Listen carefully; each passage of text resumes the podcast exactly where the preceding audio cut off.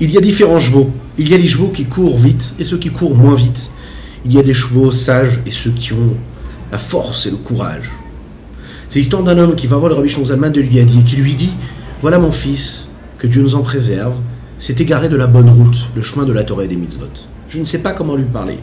Les discours ne tiennent plus. Mourazaken l'a fait venir.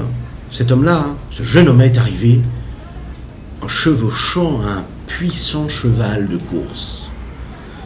Il lui a posé une question. Il lui a dit Dis-moi, y a-t-il une différence entre ton cheval et un cheval qui est plus ancien? Bien sûr, le jeune homme a dit Le mien court très vite. Rabbi Zalman lui a dit Et ce cheval-là, lorsqu'il entre dans la forêt, qu'il se trompe de chemin, est-ce qu'il a une différence avec un cheval ancien qui lui aussi se tromperait de route et irait dans la mauvaise direction? Le jeune homme a répondu bien sûr. C'est que moi, quand je rentre dans la forêt et que je me trompe de route, je me trompe très rapidement et je vais très rapidement loin dans cette forêt. Donc il y a quelque chose de négatif. Mais ce qui est de positif, c'est que lorsque je rebrousse main et je, je ressors de cette forêt-là, je le fais de manière beaucoup plus rapide que celui qui est ancien et qui a besoin de beaucoup plus de temps pour se sortir de cette mauvaise route. Vous l'avez compris, le rabbi Shneur Zalman a répété cette phrase que ce jeune homme lui-même lui avait dit. Oui, en effet, quand on est capable d'aller très très très vite vers l'erreur, on peut très rapidement aussi faire teshuva et revenir vers Dieu. Boker Tov bonjour à toutes et à tous, infiniment heureux de vous retrouver en cette magnifique journée que Dieu nous offre sur la terre, en direct du Yerushalayim ce matin, pour partager avec vous ce Tania du jour. Nous allons étudier ensemble, ce jour de Yud Bet la délivrance et la libération du rabbi Yosef Yitzhak, le président rabbi de Lubavitch, qui était emprisonné en Russie le 12 Tammuz et le 13 Tammuz. Nous célébrons cette libération, cette délivrance. Le rabbi Yosef Yitzhak le disait, ce n'est pas seulement lui qui a été libéré, mais c'est tout le Ham Israël, tous ceux qui suivent euh, ses enseignements la diffusion de la Torah et des mitzvot, donner sa vie pour qu'un frère juif puisse accomplir la Torah et les mitzvot. Ça nous touche, ça nous touche toutes et tous en fait. On a tous cela en nous, auprès de nous, dans notre famille, auprès de nos proches, de nos semblables. La possibilité d'avoir cette influence, de faire en sorte qu'un juif va accomplir un petit peu plus la Torah et les mitzvot, va se rapprocher encore un petit peu plus de son Père, le Créateur, Akadosh Baruch Et tout ceci juste après ce nigun. Ya ya ya ya ma ya ya ma ya ya da ya ya ya ya ya da ma ma ma ma ya ya ya ma ya ya da ya ya ya ya ya ya ya ya ya ya Tirira ya ya ma ya yo ya na na na ya ya ya na ma ma ma ma ma Tirira ma ya ya ya ya ya mo ya na na na ya ya ya ya ya ya ya ya ya ya ya Ay, ay, ay, ay, ay, ay, ay, ay, ay, Ayayay namayayayay Tadidayayayay Ayayayayay Tadidayayayayayayayayayayay da da ya ya ya ya ya ya ya ma ya ya Ra ya ya ya ya ma ya ya ya ya Ra ya ya ya ma ya yo ya ya Oi Ra ya ya ya ya Ay ay ay ay ay Ra ya yo ya ya ya ya ya ya ya ya Aujourd'hui, nous étudions en l'honneur du Yudbet et de Yud Gimel Tammuz, justement. Et nous étudions par le mérite et grâce au soutien, euh, bien sûr, avec un très très grand remerciement pour les personnes qui ont soutenu ce rendez-vous-là quotidien. Chantal Sultana Bat Chassiba Shirley. Chana Ani bat Chassiba Shirle, Dovber ben Bracha, Chaim Avram ben Chassiba Shirle. Tout ça pour la délivrance et la libération du Ham Israël, du peuple juif, comme le dit cette magnifique dédicace à l'occasion du 12 et 13 d'Amos. Nous parlons de Teshuvah, donc de retour, de regret. Oui, on s'est égaré, on n'a pas fait ce qu'il fallait, on s'est comporté euh, ben, négativement. Donc on va demander à Kadosh Hu de nous pardonner. Et Dieu nous pardonne.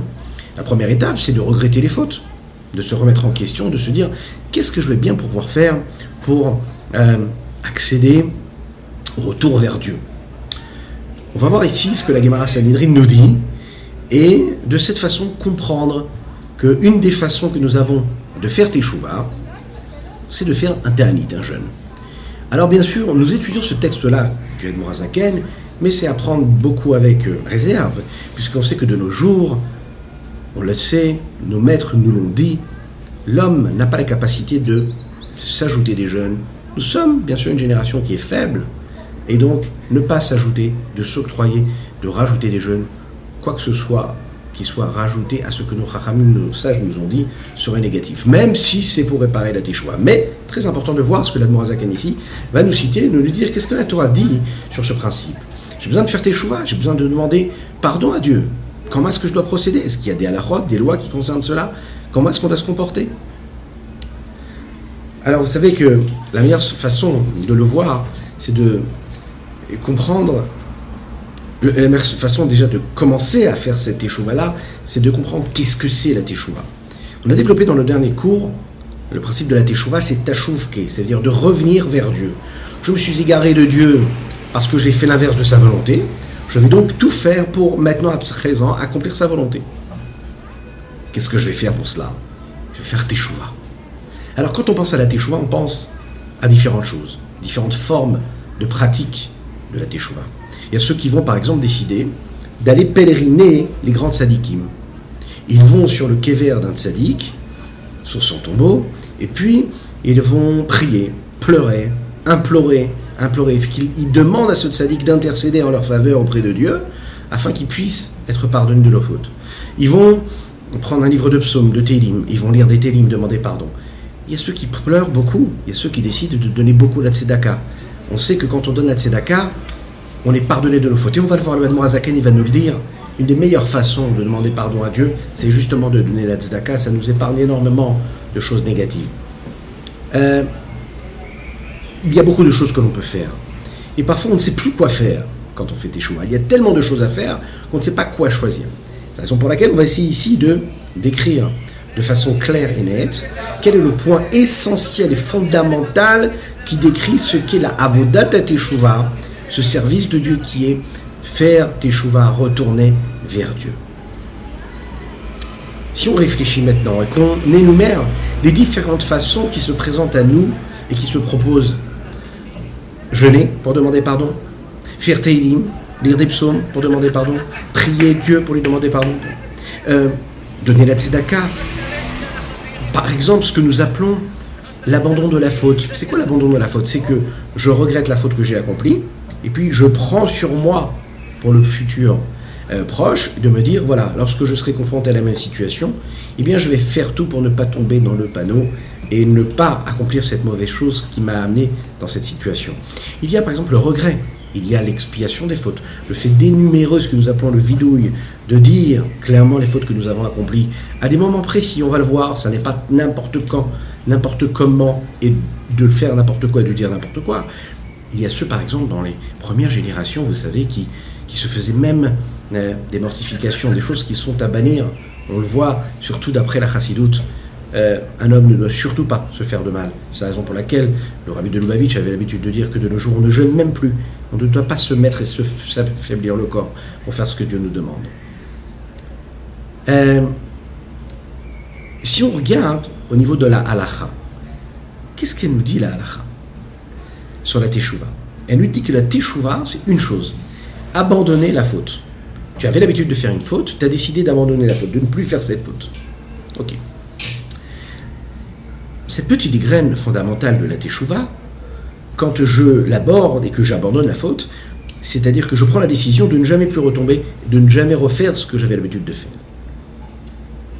C'est-à-dire que tout ce que je vais faire ensuite, et qui concerne cette échoua, l'expiation des fautes, les prières, les psaumes, les regrets, tout ce qu'on veut, ce ne sera plus, pas les regrets, ce ne sera plus considéré comme la teshuva, parce que le point essentiel, ce sera donc de ne plus faire ce que j'ai fait, et la bonne décision que je vais prendre. C'est-à-dire que tout ce que je peux faire, par exemple, un homme qui va pleurer pendant des heures, ok? Un homme qui va prier pendant des heures, qui va demander, qui va implorer le pardon auprès des grands justes, et qui le lendemain, en fait, n'abandonne pas la faute et recommence la même faute, on ne va pas appeler ça une teshuva. Pourtant, il a vraiment fait tout ce qu'il fallait, hein il a fait toutes les démarches, il a donné beaucoup de tzaka. Est-ce que c'est considéré comme teshuva Non, la véritable teshuva, c'est lorsque tu es capable de, a priori, regretter l'erreur et de ne pas recommettre encore une fois cette erreur.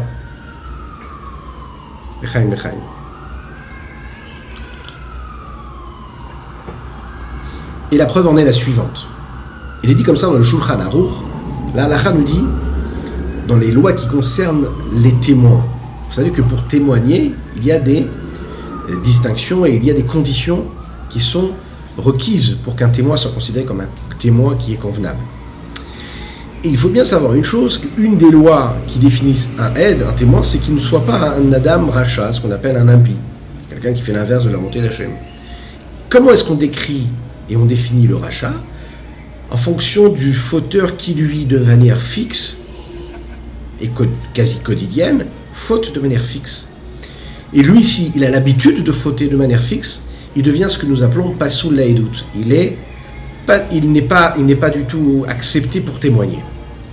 Alors, un homme par exemple qui va manger pas cachère, eh bien il est considéré comme un homme qui n'est pas apte à être un bon aide.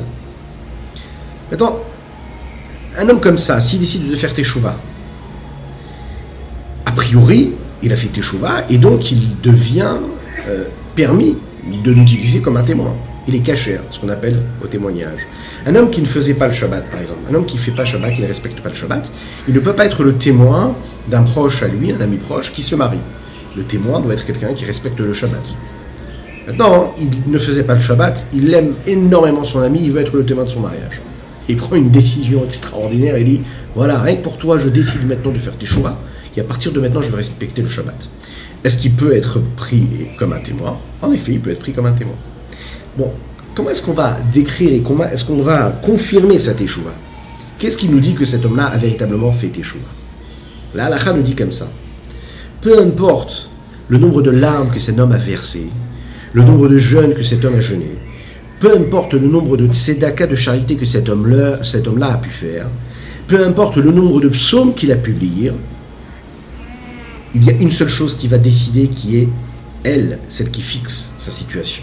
C'est un homme qui a abandonné la faute. C'est-à-dire, il ne faisait pas Shabbat, il y a un premier Shabbat, un deuxième Shabbat qui est arrivé, qui s'est présenté, et il n'a pas enfreint les lois du Shabbat, il est concerné, considéré comme un bon juif, et donc comme un bon témoin. Prenons un exemple.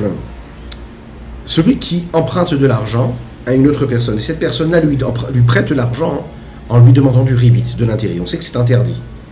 Maintenant, il a décidé d'arrêter de prêter de l'argent avec intérêt. Il se comporte normalement. Et là, il devient cachère. Si il a arrêté de prendre de l'intérêt sur l'argent, il devient cachère là et doute. Il peut témoigner. Euh, le Rama explique, hein, qui, est, qui est un des décisionnaires, il dit dès l'instant où il prend sur lui et il accepte cela, d'accord, de ne plus recommencer, de ne plus recommencer cette erreur, etc., eh bien, il est considéré comme un bon témoin. Dans un cas particulier, on va demander à ce que l'homme le prouve. Il faut que le Beddin puisse le voir et constater que cet homme-là, il est vraiment sérieux. Hein, limite, il faudrait qu'il y ait des témoins qui témoignent que lui, maintenant, il peut être un bon témoin.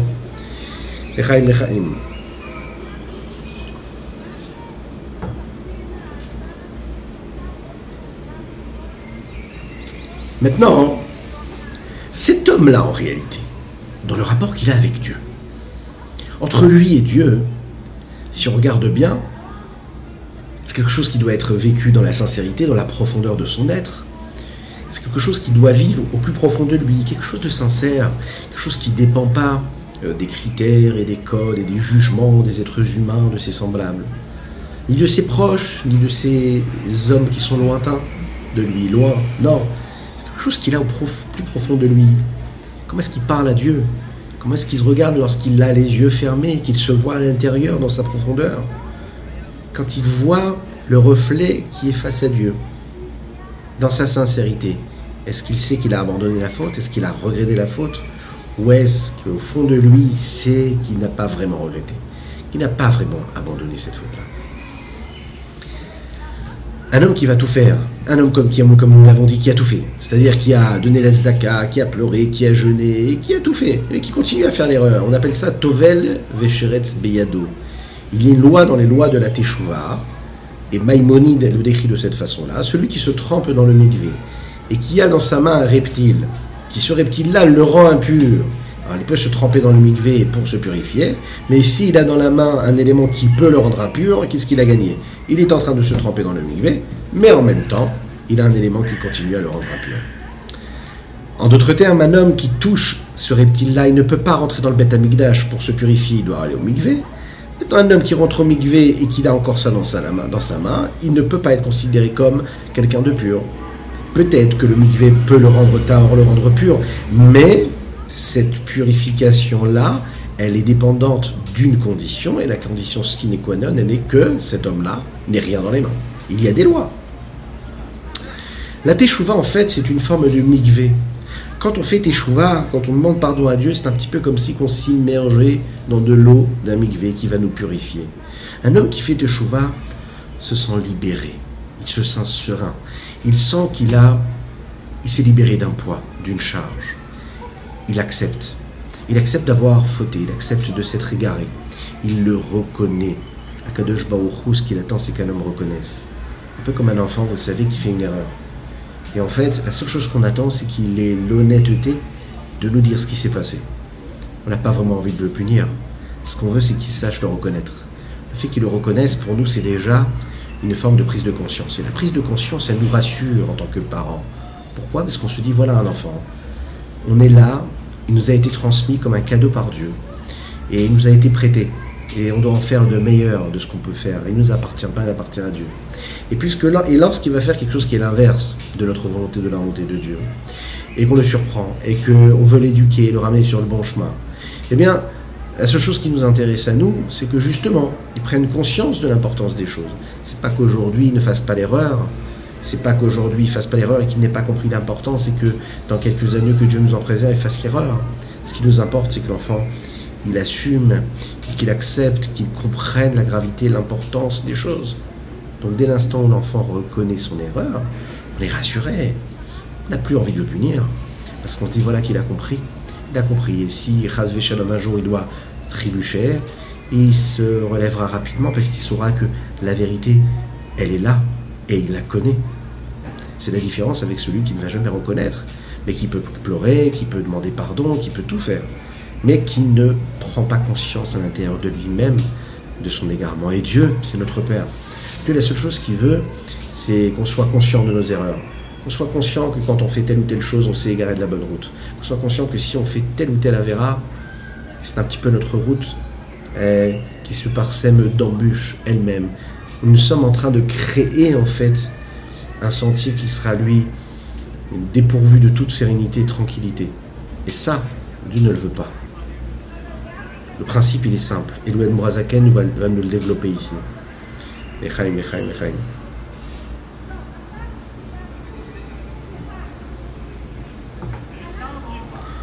Il arrive que parfois un homme décide de regretter une faute et il va chercher à ne plus jamais se retrouver dans la même situation et malheureusement, il continue de fauter. Comment se fait-il qu'un homme qui regrette une faute qu'il a pu commettre se retrouve encore une fois à fauter Pourquoi?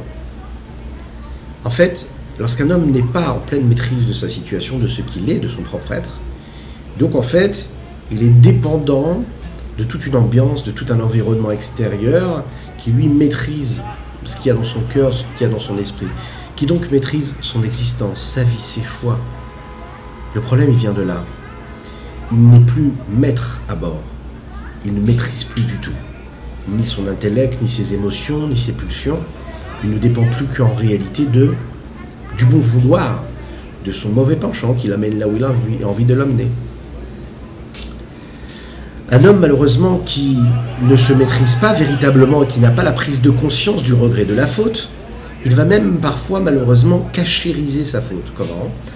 Il se dit de toutes les manières j'ai fait un grand don à la Tzedaka la semaine dernière, donc peu importe la façon avec laquelle je vais me comporter cette semaine, c'est pas grave. Je me suis égaré, c'est pas grave, je ferai un joli don au Sefer Torah Shabbat. Je trouve toutes les situations, je trouve toutes les justifications en fait, sans critiquer qui que ce soit. On est tous dans la même situation. On se trouve des excuses à nos petits égarements. Ok, je n'ai pas eu assez de force pour ne pas parler, de ne pas dire du mal, ne pas faire la chenard à ce moment-là. J'ai pas eu assez de force pour me retenir, pour ne pas dire du mal de cette personne-là qui m'aurait fait quelque chose de négatif et que je devrais repousser et mettre de côté d'un revers de main en me disant que c'est Akadosh qui fait tout. Qui n'est pas confronté à ça Tout le monde, tous les jours de notre vie, on est confronté à ça. Ça demande tellement d'efforts de réussir à tenir la route, à tenir ce chemin-là, à rester, à garder le focus, l'objectif, de ne pas s'égarer, de ne pas tomber dans des petites choses. Et surtout, surtout, surtout, ne pas trouver de justification à nos égarements. L'homme, en fait, il s'aime énormément. Comme lorsqu'un homme s'aime énormément, alors il trouve toujours des justifications à ses actes à ses choix. Et même lorsqu'il fait des erreurs, il dit que Dieu me pardonne. Hein, mais hein, vous connaissez quand on fait tous un petit peu ça, que Dieu me pardonne, mais vraiment cette personne-là, elle a mal agi. Que Dieu me pardonne, mais vraiment je ne pouvais pas faire autrement. Il y a quand même quelque chose de positif dans ça, c'est qu'on est dans une conscience du réel de Dieu. Ok, Dieu il est avec nous, il ne nous lâche pas, même quand on fait une avéra, que Dieu nous en préserve. Mais c'est pas le fait de le dire qui est suffisant. Il y a un moment, il faut grandir, il faut évoluer, il faut comprendre que on doit arrêter de dire Ah oui, que Dieu me pardonne, mais je vais faire cette chose-là qui est négative. Non Ce qui est négatif, c'est négatif. Et donc tu t'en écartes. La vraie teshuva, c'est quand tu es capable de te dire Stop, that's it, c'est fini. Je n'y touche plus. Ça reste. Ça fait partie de mon passé, ça fait partie de notre vie, ça fait partie d'autre chose. Je ne souhaite pas rester à ce même état, je vais revenir vers Dieu. Il y a toute une démarche dans ce retour vers Dieu je vais reprendre sur moi le joug de la royauté céleste. C'est ça faire tes choix. Prendre le joug des mitzvot, c'est de se dire non, je ne pense pas ce à quoi j'ai envie de penser. Non, je ne ressens pas ce euh, à quoi j'ai envie de ce, que, ce dont je veux, je veux ressentir. Je n'agis pas en fonction de ce que mes émotions vont m'imposer. Non, je ne fais pas tout ça. Je ne vais pas dire ce que j'aurais aimé dire. Pourquoi? Mais parce que je décide pas seul là parce que je me souviens que le vrai patron c'est Dieu, que Dieu me demande de prendre sur moi le joug de la royauté céleste. Et le joug de la royauté céleste, il me dit non, il y a Azov, Rachat, Darko. L'homme, il doit abandonner cette mauvaise route limpie s'il veut retourner vers Dieu. Abandonner, c'est Veshafta, Dachem Elokecha, Bekolo. C'est tu vas abandonner la route et tu vas prendre une autre route. Tu vas revenir vers Dieu. Tu vas écouter sa parole. On voit bien ici que prendre conscience de la gravité d'une faute, S'écarter de la faute, c'est l'abandonner, ne plus du tout avoir accès à cette faute-là, à cet égarement.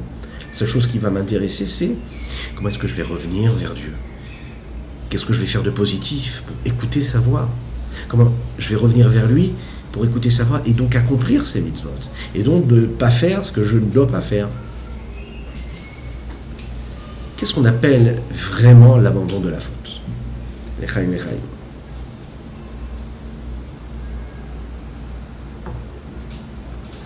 On aurait pu penser que le fait d'abandonner la faute, cela veut dire d'abandonner cette faute-là spécifique, en particulier. chacun se connaît, chacun il a ses défauts. Il peut se dire voilà, moi j'ai un défaut dans cette faute-là, je vais abandonner cette faute-là. Il y a d'autres fautes, mais j'ai abandonné cette faute-là.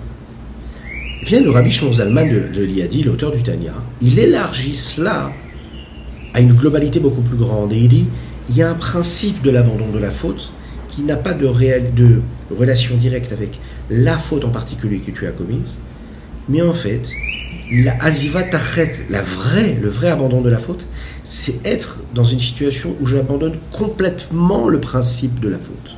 Je décide qu'à partir de maintenant, j'abandonne le concept même de la faute, de l'égarement, de faire l'inverse de de Dieu. Donc c'est pas quelque chose de spécifique. Et on va comprendre tout de suite ce que le Rabbi Zalman veut nous dire ici. Il dit voilà un homme qui fait différentes fautes. Et qui décide, il s'assoit comme ça, et dit ok, à partir de maintenant, je vais arrêter de faire telle faute. Priori, c'est quelque chose de bien. Il se dit, je suis pas capable de tout arrêter, mais il y a une faute que je veux arrêter de faire. Est-ce que c'est appelé ça l'abandon de la faute Et le Rabbi de l'Iyadi, qui nous aime toutes et tous, peu importe notre niveau, parce que c'est ça la chassidoute, et qui ne va pas du tout juger toutes les fautes qu'on peut commettre. Il nous dit attention, tu veux vraiment abandonner la faute? Tu dois abandonner le concept même de la faute, qui veut dire faire l'inverse de la volonté d'Hachem. C'est-à-dire qu'à un moment, tu dois t'asseoir et tu dois dire, je ne veux plus être celui qui s'égare, qui fait l'inverse. Il y a la volonté de Dieu, et donc je ne veux plus du tout avoir affaire avec autre chose de la volonté de Dieu. Il y a la volonté de Dieu, et je suis sa volonté. De cette façon-là, la faute là que j'accomplissais est comme une autre faute qui me paraît moins importante à mes yeux. Je la mettrai au même niveau. Je ne fais pas l'inverse de la volonté de Dieu. La base du service de Dieu, c'est quoi? Shema Israël Hashem Elokeinu Hashem Echad. Écoute Israël, Dieu est un. Dieu, ton Dieu, c'est Dieu est un. Ça veut dire que tu prends sur toi le joug de la royauté céleste et tu décides et tu te dis c'est Dieu qui lui est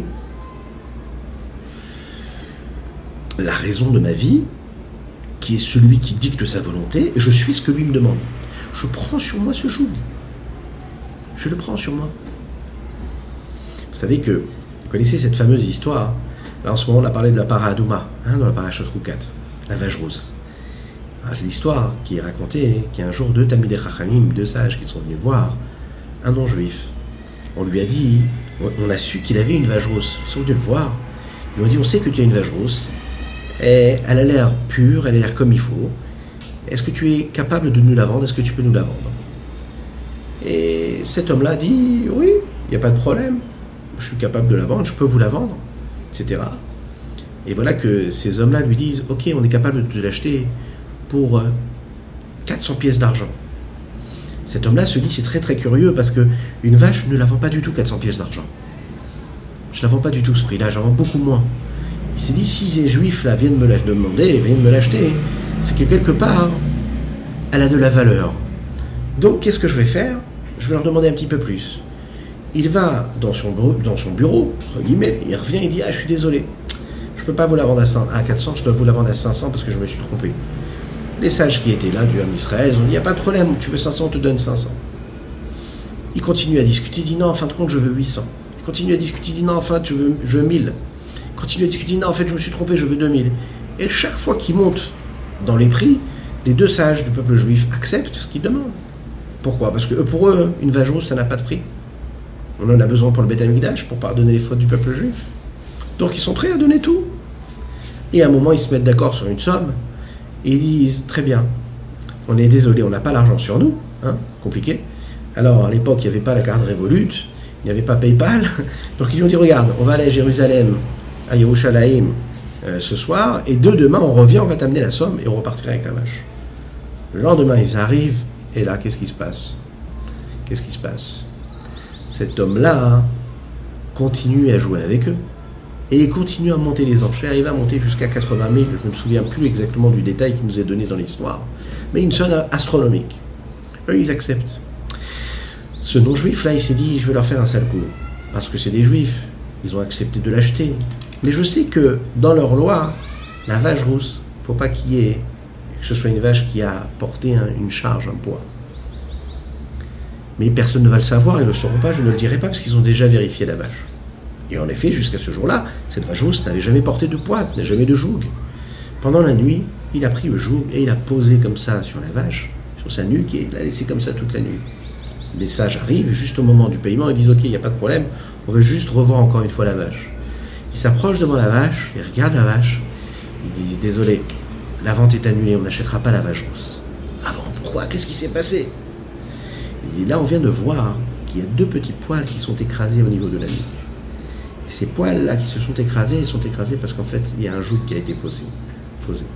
Tu as fait la plus grande erreur de ta vie, tu aurais pu gagner beaucoup, beaucoup, beaucoup d'argent. Mais par ta haine du juif, eh ben, tu as fait complètement. Cet homme-là a pleuré, pleuré, pleuré toutes les larmes de son corps le joug qu'un homme est capable de poser sur lui, ça a de l'influence. Tout de suite, une vache qui, sur laquelle on a posé une, un joug, ça se voit tout de suite. Ça se voit. Le joug, la nuque, elle est tassée. Un homme qui prend sur lui le joug de la royauté céleste, ça se voit tout de suite. Il ne marche pas de la même manière, il ne pense pas de la même manière, il ne parle pas de la même manière, il ne se comporte pas de la même manière, il ne va pas en vacances de la même manière, il ne choisit pas son repas de la même manière, ne se comporte pas avec ses semblables de la même manière, il ne parle pas à ses enfants ou à son épouse ou à une femme pour son mari de la même manière. Il parle avec un joug. Mais c'est quoi ce joug? C'est le joug de Dieu. C'est pas que c'est une charge, que c'est lourd à porter et qu'on doit courber les chines. Mais c'est justement que face à l'importance, au sérieux, à la grandeur, à la sainteté que nous avons sur nous, nous sommes les ambassadeurs de cette sainteté de Dieu. Le fait de prendre conscience de cette importance-là, ça nous donne ce poids, cette charge de se dire j'accomplis la volonté d'Hachem. Et ça, c'est la base du service de Dieu. Le fait de prendre sur soi le joug de la réalité céleste, c'est ce qui fait qu'un homme, on en avait parlé, vous vous en souvenez dans un des shiurim, dans les cours précédents, de l'importance que peuvent avoir les mitzvot qui nous paraissent légères, comme les mitzvot qui, les mitzvot qui nous paraissent, elles, très importantes, à nos yeux. Et on a bien expliqué qu'en fait, non. Par définition, la volonté, c'est la volonté. C'est comme un père qui a une volonté. Il peut demander à son fils d'aller lui faire un bon petit café au lait chaud. Il peut lui demander aussi de l'aider à déménager les meubles. C'est la même volonté. C'est la même chose. La façon avec laquelle tu vas obéir à ton père, et ce sera la même. Tu le fais de cette façon-là ou d'une autre façon. Donc quand tu acceptes sur toi de te dire je fais ce que mon père me demande et je le respecte, je fais ce que Dieu me demande, il n'y aura pas de changement, il n'y a pas de différence entre une mitzvah qui me paraît importante et une mitzvah qui me paraît moins importante. Il arrive parfois qu'un homme abandonne la faute. Il décide je ne veux plus fauter. Et voilà que malheureusement il tombe encore une fois. Sheva, Ipol, Tzadik, Vekamlo. Il est dit dans les textes qu'un homme, il tombe sept fois. Et encore une fois, il se lève. Huit. Ouais, on peut tomber. On se lève aussi. On se relève toujours. Mechaim, Mechaim.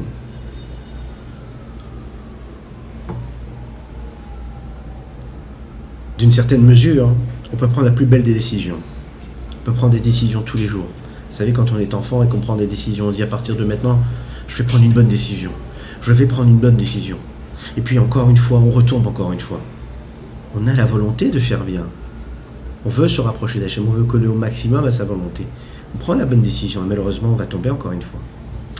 En fait, il est expliqué dans les textes comme ça que la raison pour laquelle on tombe, même après, après la décision, c'est que la prise de décision n'était pas la bonne. On a mal décidé. Notre décision n'était pas une bonne décision. On l'a mal prise. C'est-à-dire qu'on n'a pas été jusqu'au bout de cela. C'est la raison pour laquelle on va tomber encore une fois. Maintenant, il y a différentes façons de tomber. Euh, lorsqu'un homme tombe parce qu'il a pris mal la décision ou qu'il a pris bien la décision et qu'il tombe quand même, c'est qu'en fait l'étape qui précédait la décision n'a pas, été assez bonne. Et quelle est l'étape qui précède la bonne décision? Vous savez ce que c'est? C'est justement la Vodata Teshuva, c'est la Teshuva.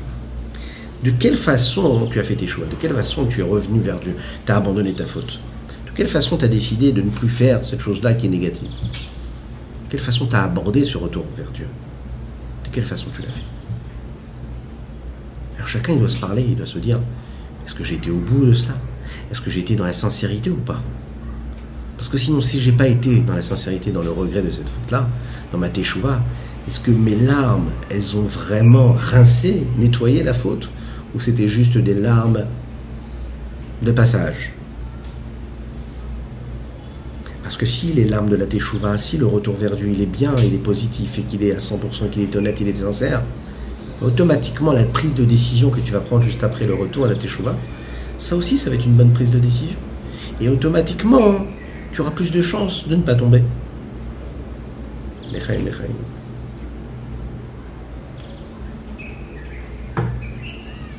Vous connaissez cette fameuse histoire? On a la sortie du jour du Yom Kippour et on entend la, tape, la, porte qui frappe.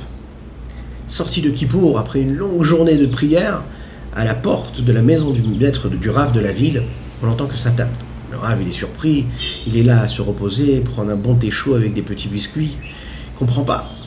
Mais voilà que apparaît devant la porte Yossele le voleur. Ah, connaissez cette magnifique histoire. Yossele le voleur. Il dit, mais qu'est-ce que tu fais là? C'est la sortie de Kippour, qu'est-ce qui se passe? Yossélé, le voleur, dans ce village-là, il avait l'habitude, en général, de ne jamais rentrer par la porte. Il rentrait par la fenêtre, il rentrait par la cheminée, jamais par la porte principale. Il dit Qu'est-ce que tu fais là? Le rave lui dit Viens, viens t'asseoir, assieds-toi, viens boire quelque chose. Est-ce que tu veux boire quelque chose? Est-ce que tu veux manger quelque chose? Voilà que Yossélé rentre dans la maison du rave. Et il a en fait un grand baluchon sur son épaule et il a des larmes qui coulent de ses yeux. Et il dit au Rave, mon Rave, j'aimerais vous demander quelque chose. Est-ce que je peux rentrer? Il installe, lui sert un thé chaud, il donne des biscuits, fait une bracha, fait une bénédiction. Il dit voilà, nous venons de vivre une journée très très dure, très éprouvante pour moi, pour un voleur. J'ai fait la tefila, j'ai demandé pardon à Dieu, j'ai pleuré toute la journée. Et quand j'ai lu les téphilotes, je me suis euh, rendu compte de mes égarements, de mes péchés. J'ai pris une décision. Et la décision que j'ai prise, c'est que die, cela suffit. Je vais arrêter de m'égarer, je vais arrêter de voler. C'est la raison pour laquelle je suis venu ici avec ce baluchon. Et dans ce baluchon, il y a tous les objets que j'ai volés à la communauté cette année, et je vous les donne à vous. Et je vous, demande, s'il vous plaît, de la rendre. Là, vous avez le chandelier qui appartient à la famille Kanievski. Là, vous avez la, le bijou qui appartient à la famille Levayev. Là, vous, avez les, les, autres bijoux qui appartiennent à la famille de Chaim Cohen, etc., etc. Et il sort tout ça une après l'autre. Le rab, il voit ça, hein. il est ému aux larmes. Il dit, c'est pas possible. La tefila, elle a vraiment bien marché. Voilà, il sait le voleur qui revient, qui rend tout ce qu'il avait volé. C'est magnifique. Il est ému. Quand il termine, Yossele lui serre la main et il prend la route. Il s'en va. Quand tout à coup, le rave se demande quelle heure il est. Quelle heure il est, parce qu'il est assez tard quand même. Et là, il, regarde sa montre et vous avez compris, il se rend compte que sa montre en or a disparu. Sa montre en or avait disparu. Je comprends pas. C'est pas possible. Il m'a tout rendu. Je lui ai serré la main pour qu'il aille, qu'il prenne sa route. Il m'a déjà volé la montre. Je comprends pas. Le Rav ouvre la porte, il se met à courir après lui, il dit Yassele, Yassele, Yassele, rends-moi ma montre, tu m'as volé ma montre. Qu'est-ce qu'il lui a répondu? Il lui a dit Rav, la tchouva, c'est la tchouva. Mais le métier, c'est le métier. Vous l'avez compris, la tchouva, j'ai fait tchouva. Mais le métier, c'est le métier, je continue à ma vie. Qu'est-ce qu'elle nous dit, cette histoire-là? Elle nous dit que bien sûr, on arrive à faire tes chouvas. Bien sûr qu'on pleure comme on pleure et on, regrette et qu'on fait tout ce qu'il faut. Et malheureusement, notre job à nous, c'est d'être des gens qui, qui sommes faibles, et puis on tombe, et puis et puis et puis il y a une tentation qui arrive et puis on trébuche, et puis on a décidé de parler comme il faut, de pas dire des choses négatives, et puis ça se présente à nous et on va dire on a une faiblesse, et puis on, s'est décidé à bien agir, à bien prier, on a mal prié, puis on a décidé de bien se comporter, on a mal comporté, on a décidé d'étudier tel ou tel texte, on n'a pas étudié, on a décidé de se comporter de cette façon avec ses enfants, sa femme, son épouse, son mari, etc. Et puis on a encore trébuché, on a décidé d'aider son frère juif. Et puis on le regarde toujours avec convoitise et, jalousie et euh, dans tous les domaines de notre existence, les plus belles décisions, elles sont suivies en général de moments on trébuche. Alors, Rabbi Shlomo nous dit ici, la chouva que tu as fait, c'est pas que c'était une mauvaise, c'était une mauvaise teshuva. Tu as fait une bonne teshuva, Kadesh Baruch il va accepter ta faute. Mais pour que ta teshuva, elle soit tellement forte et puissante et qu'elle soit vraie à 100%, il faut que ce soit une chouva qui soit vraie à 100%. Ça veut dire que tu dois réussir à te projeter au moment où tu fais tes chouvas et tu regrettes ta faute. Tu dois te dire, ok, lorsque je vais être face à cette situation-là, comment je vais agir? Déjà, tu dois imaginer les outils que tu vas employer pour ne pas te retrouver face à cette situation qui est négative. Regardons ce que le Rabbi Zalman nous dit ici dans les mots. La mitzvah de la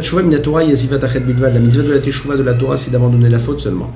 Kedeita Bagmara Perigimel Sanedrin, comme il est dit dans la Gemara, chapitre 3 de la, du, traité Sanedrin, ou Bechoshen Mishpat Safisiman la Medet Linyanedut, que ce soit dans la partie Choshen Mishpat de la Halacha du Shulchan au sujet du témoignage, comme nous l'avons abordé oralement, des Enushikmor Bedbo Belev Shalem, les Bal des Chisla, il doit vraiment euh, aller au bout, hein, de, dans son cœur, de manière pleine complète et totale, de ne jamais retomber encore une fois dans cette erreur.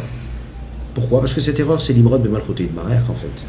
C'est de renier la royauté céleste. À chaque fois que tu fais l'inverse de la volonté de Dieu, tu fais une avéra. En fait, tu es vraiment en train de renier Dieu, parce que tu fais l'inverse de sa volonté. Mitzvotam Melech Hazve Shalom, de pas enfreindre encore une fois les recommandations du roi, que Dieu nous en préserve. Ben ben que ce soit un commandement positif qui, se présente à toi, que ce soit un, commandement négatif.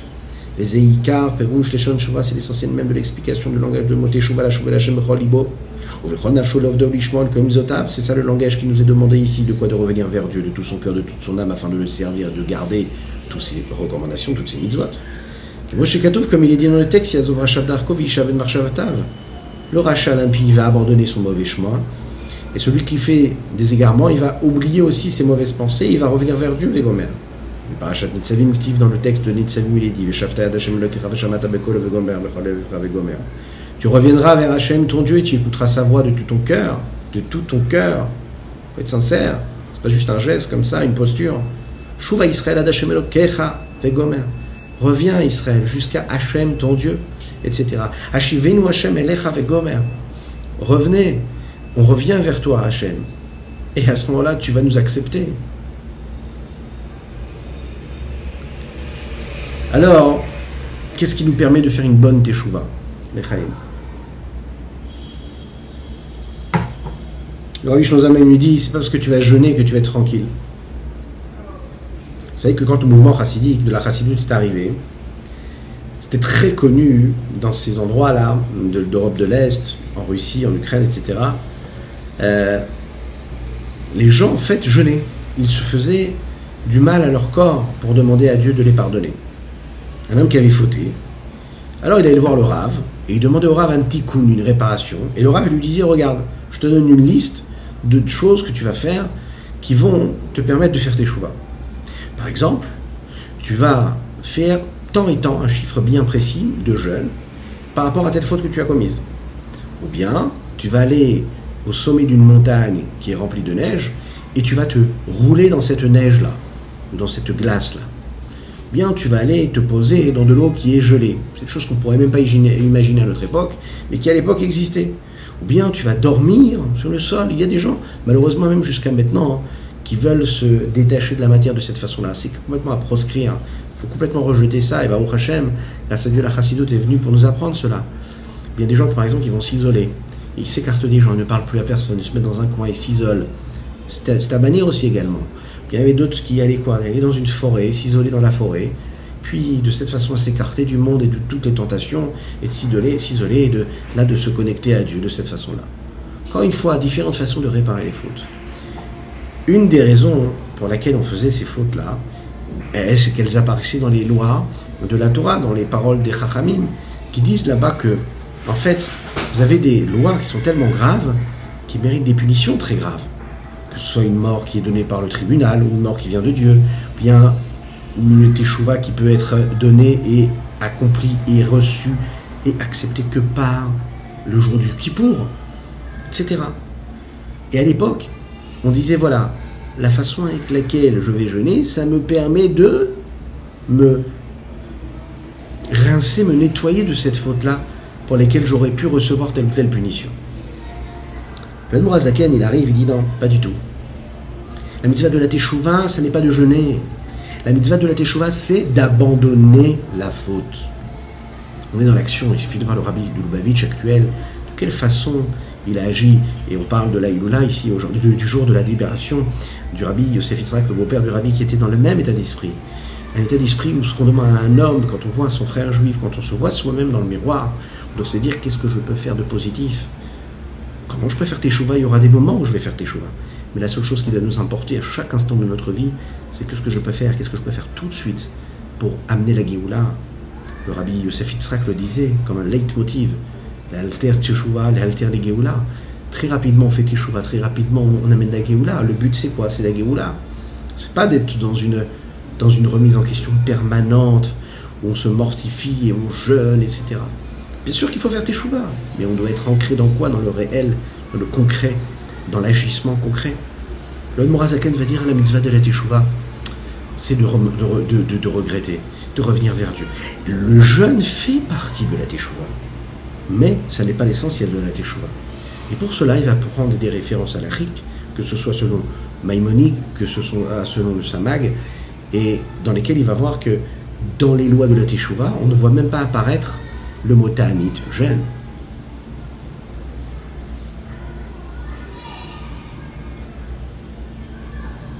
Alors, à part cette petite graine-là, hein, qui est celle qui va donner naissance à la tchouva, il y a deux autres éléments qui sont très importants, c'est ce que nous appelons le vidouille et la harata. Le vidouille, c'est l'expiation des fautes, le fait de dire, de prononcer, de dire les fautes, bien décrire ce que nous avons commis de négatif, ce que nous faisons par exemple de manière claire le jour de Kippour, mais aussi ce que nous appelons le regret. D'accord? Ils font partie de la Teshuvah, mais ils ne sont pas la Teshuvah propre, et ils permettent à la Teshuvah d'être une Teshuvah qui est complète.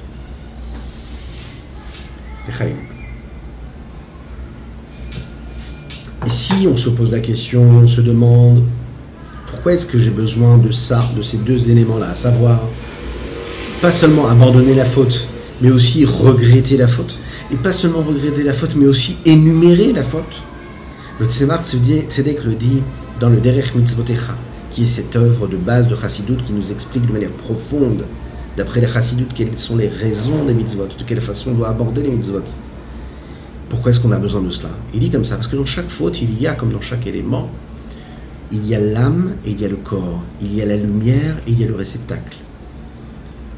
La neshama, l'âme, c'est le plaisir, le désir de la faute. Le corps, c'est l'action concrète de la faute.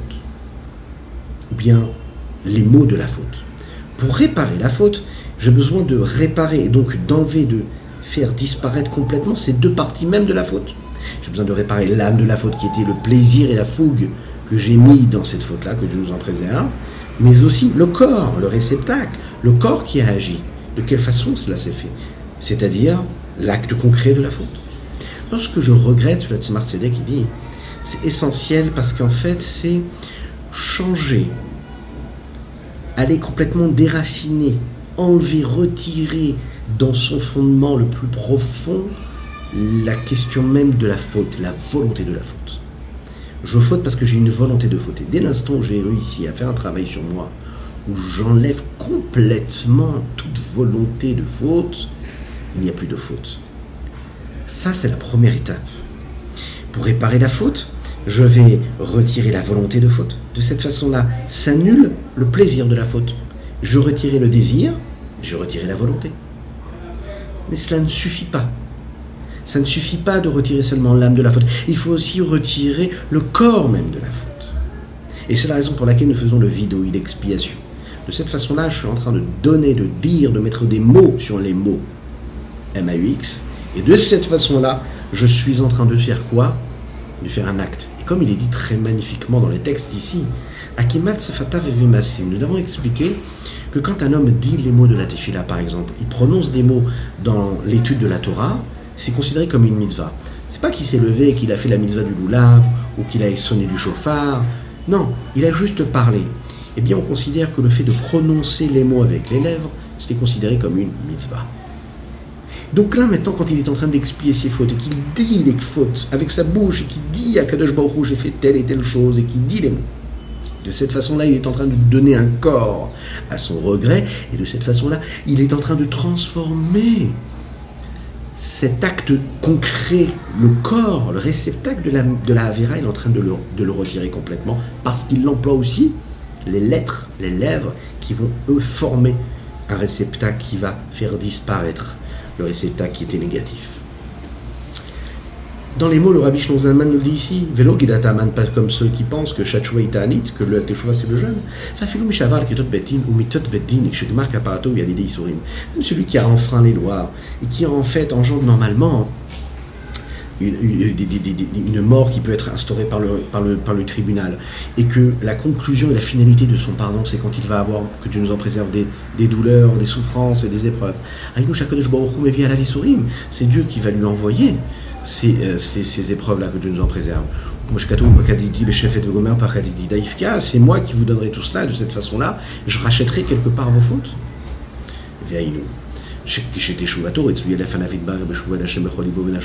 Lorsque l'homme fait une teshuva et que cette teshuva elle est acceptée par Dieu, parce qu'il a fait cette teshuva de tout son cœur et de toute son âme avec amour.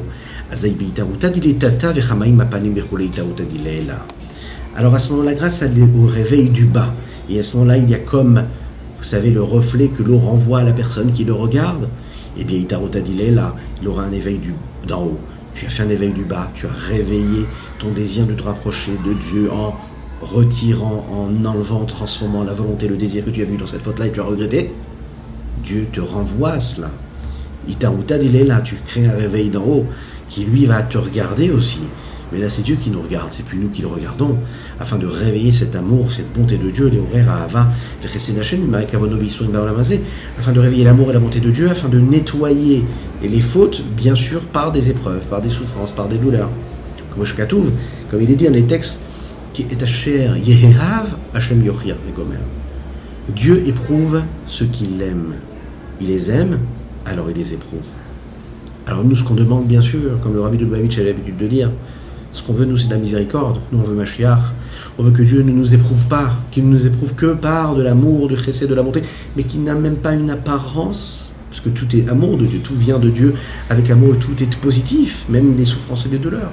Ce qu'on demande à Kadosh Baruch c'est d'ailleurs en ce jour du Betamou, c'est qu'il donne à tout l'âme Israël, à tout le peuple juif, dans toutes les familles, au niveau de chacune et de chacun d'entre nous, peu importe, ceux qui sont proches de nous, ceux qui sont moins proches, ceux qu'on pense aimer assez ou pas, qu'Hachem leur donne du bonheur dans tous les domaines, qui n'y ait jamais de douleur, jamais de difficulté, jamais de souffrance, jamais d'embûche, qui libère chaque personne, comme rabbi Yosef Yitzhak l'a dit ce jour-là, qui est tellement important. On peut dire les chaim, les chaim pour cela. Que Dieu nous éprouve, mais qu'avec du positif, qu'il n'y ait même pas une enveloppe qui nous paraît être l'amour de Dieu, mais qui est une apparence et qui est concrètement des épreuves. C'est la raison pour laquelle Rambam, le Maïmonide de le qui lui énumère les mitzvot, ne rappelle pas du tout cet élément de jeûne dans la mitzvah de faire teshuva. La seule chose qui rappelle, c'est quoi? Comme on l'a dit, c'est le fait d'énumérer les fautes, le fait de demander pardon. Comme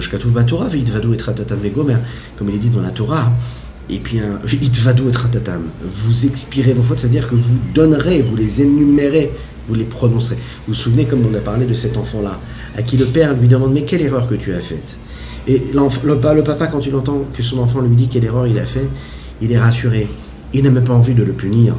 Parce que ça y est, il a dit, il a demandé pardon. Il sait que il n'y a plus rien de négatif maintenant.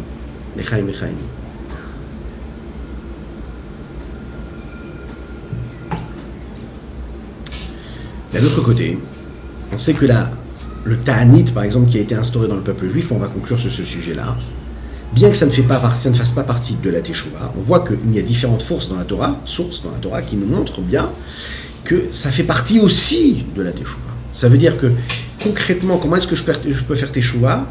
Quand je suis dans une certaine disposition intellectuelle, émotionnelle et physique. Et le Ta'anit peut m'aider à physiquement être dans une prédisposition qui est convenable, qui euh, correspond à cette nécessité-là et à ce travail de Teshuvah. Comment l'expliquer? Le rabbi Shimon Zalman l'explique comme ça, il dit voilà. Le ta'anit, ça n'est pas une partie de la Teshuvah.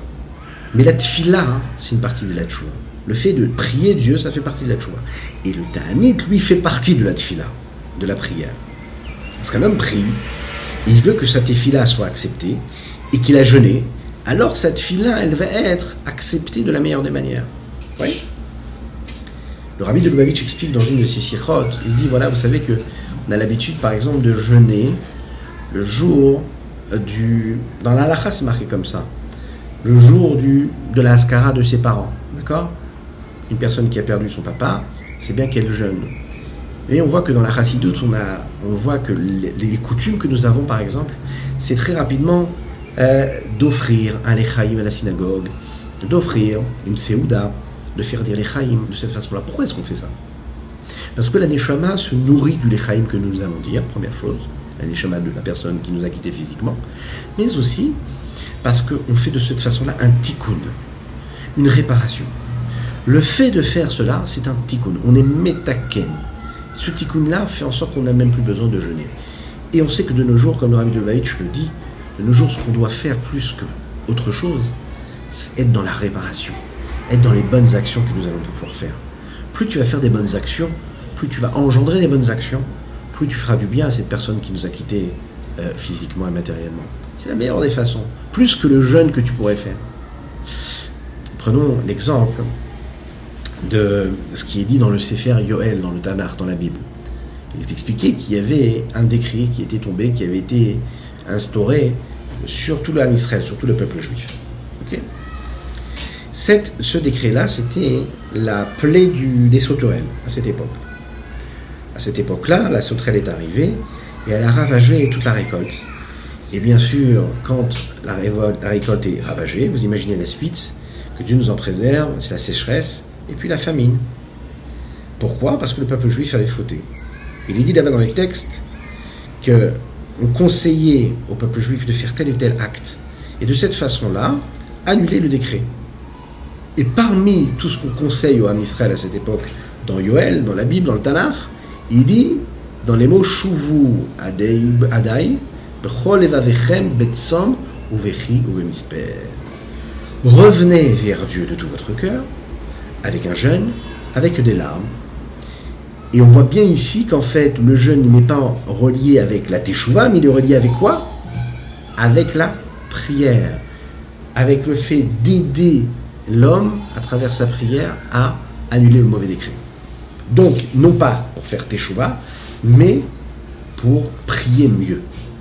Et ça, c'est différent.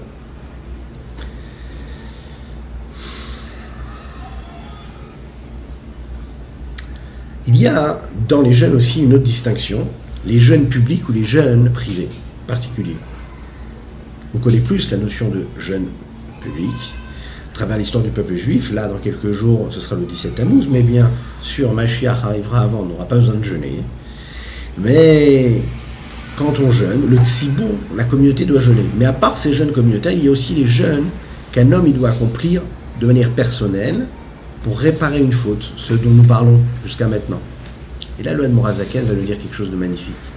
Il dit même ces jeunes-là, qui sont personnels, privés, qui concernent les fautes qu'on a pu commettre, ces jeunes-là aussi ne font pas partie du processus de Teshuvah, mais ce jeune-là, c'est des jeunes qui sont un aperçu de Tefila et non pas de Teshuvah. Et vous, vous avez très bien compris, avec, à travers tout ce qu'on a développé, pourquoi est-ce que Loan Morazaken insiste dans cela, pour nous rappeler que la Teshuvah, c'est pas ça parce que le jeûne fait partie de la tfila. Le Rabbi Shimon Zalman veut nous dire pourquoi est-ce qu'un homme prie en général? Il prie pour trois raisons. Un, parce qu'en fait, il a envie d'être sauvé des punitions que Dieu pourrait lui envoyer d'en haut. Il prie parce qu'il a envie d'empresser la, la conclusion et la finalité même de cette demande de pardon pour son âme. Et de cette façon-là aussi, on peut comprendre que l'homme est en train de revenir vers Dieu de par la crainte et non pas de par son amour. On l'a dit plus haut qu'en fait un homme qui revient vers Dieu avec amour par amour pour Dieu, ça n'est pas la même chose qu'un homme qui revient vers Dieu par crainte de Dieu. Celui qui revient par amour, eh bien, comme juste retour des choses, il y a ce grand miroir de la vie que Dieu, en fait, il te renvoie ce que tu lui renvoies. Tu lui envoies un sourire, il te renverra un sourire.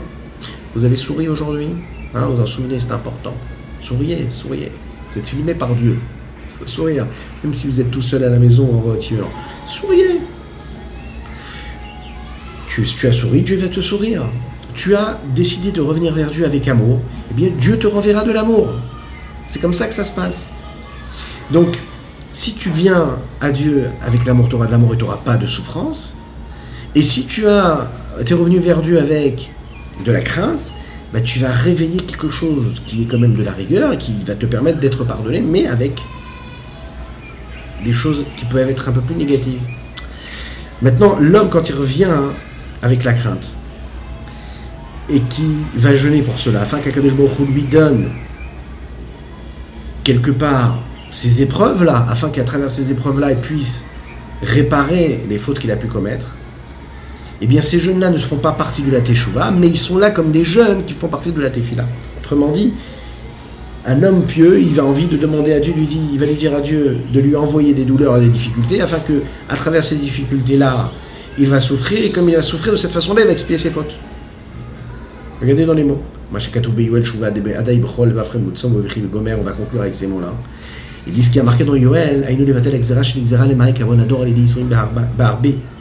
ça, c'est parce qu'en fait, on veut annuler le décret qui a été décrété. Pourquoi Pour rincer, pour nettoyer les fautes de la génération par l'intermédiaire de cette épreuve-là des sauterelles. C'est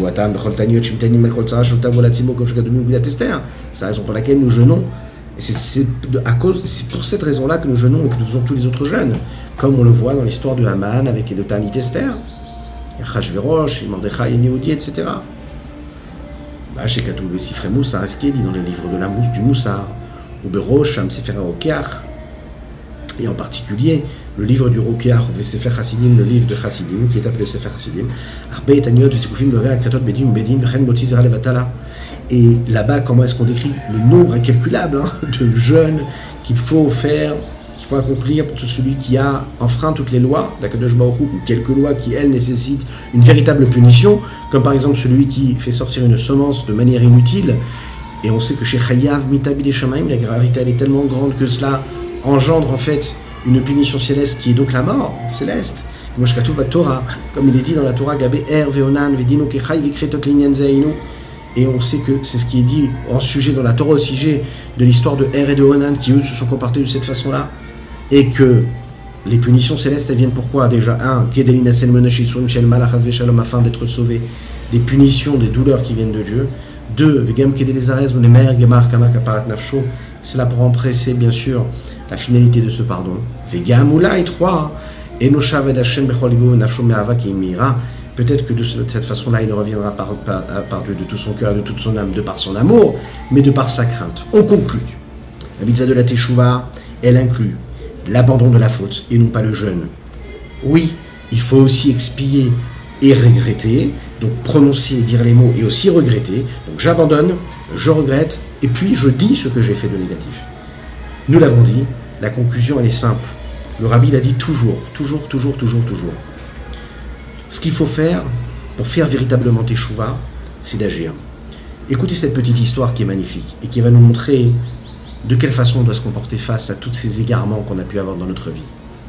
En 1981, qui n'est autre que l'année de la naissance de votre serviteur, un chaliar du rabbi qui était en Eretz Israël écrit une lettre au rabbi.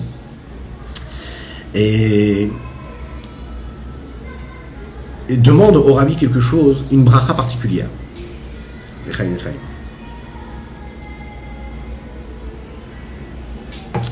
Cette bracha, elle est demandée, elle est formulée par l'intermédiaire du Rav Menachem Brod, un Rav en Israël. Lui est là pour demander une bracha, une bénédiction pour un émissaire qui vient de l'État d'Israël, qui lui fait partie d'une... Comment appelle-t-on ça? D'une délégation, voilà, d'une délégation euh, qui est là pour rencontrer le ministre de, de la Sûreté et de la Sécurité à New York. Voilà.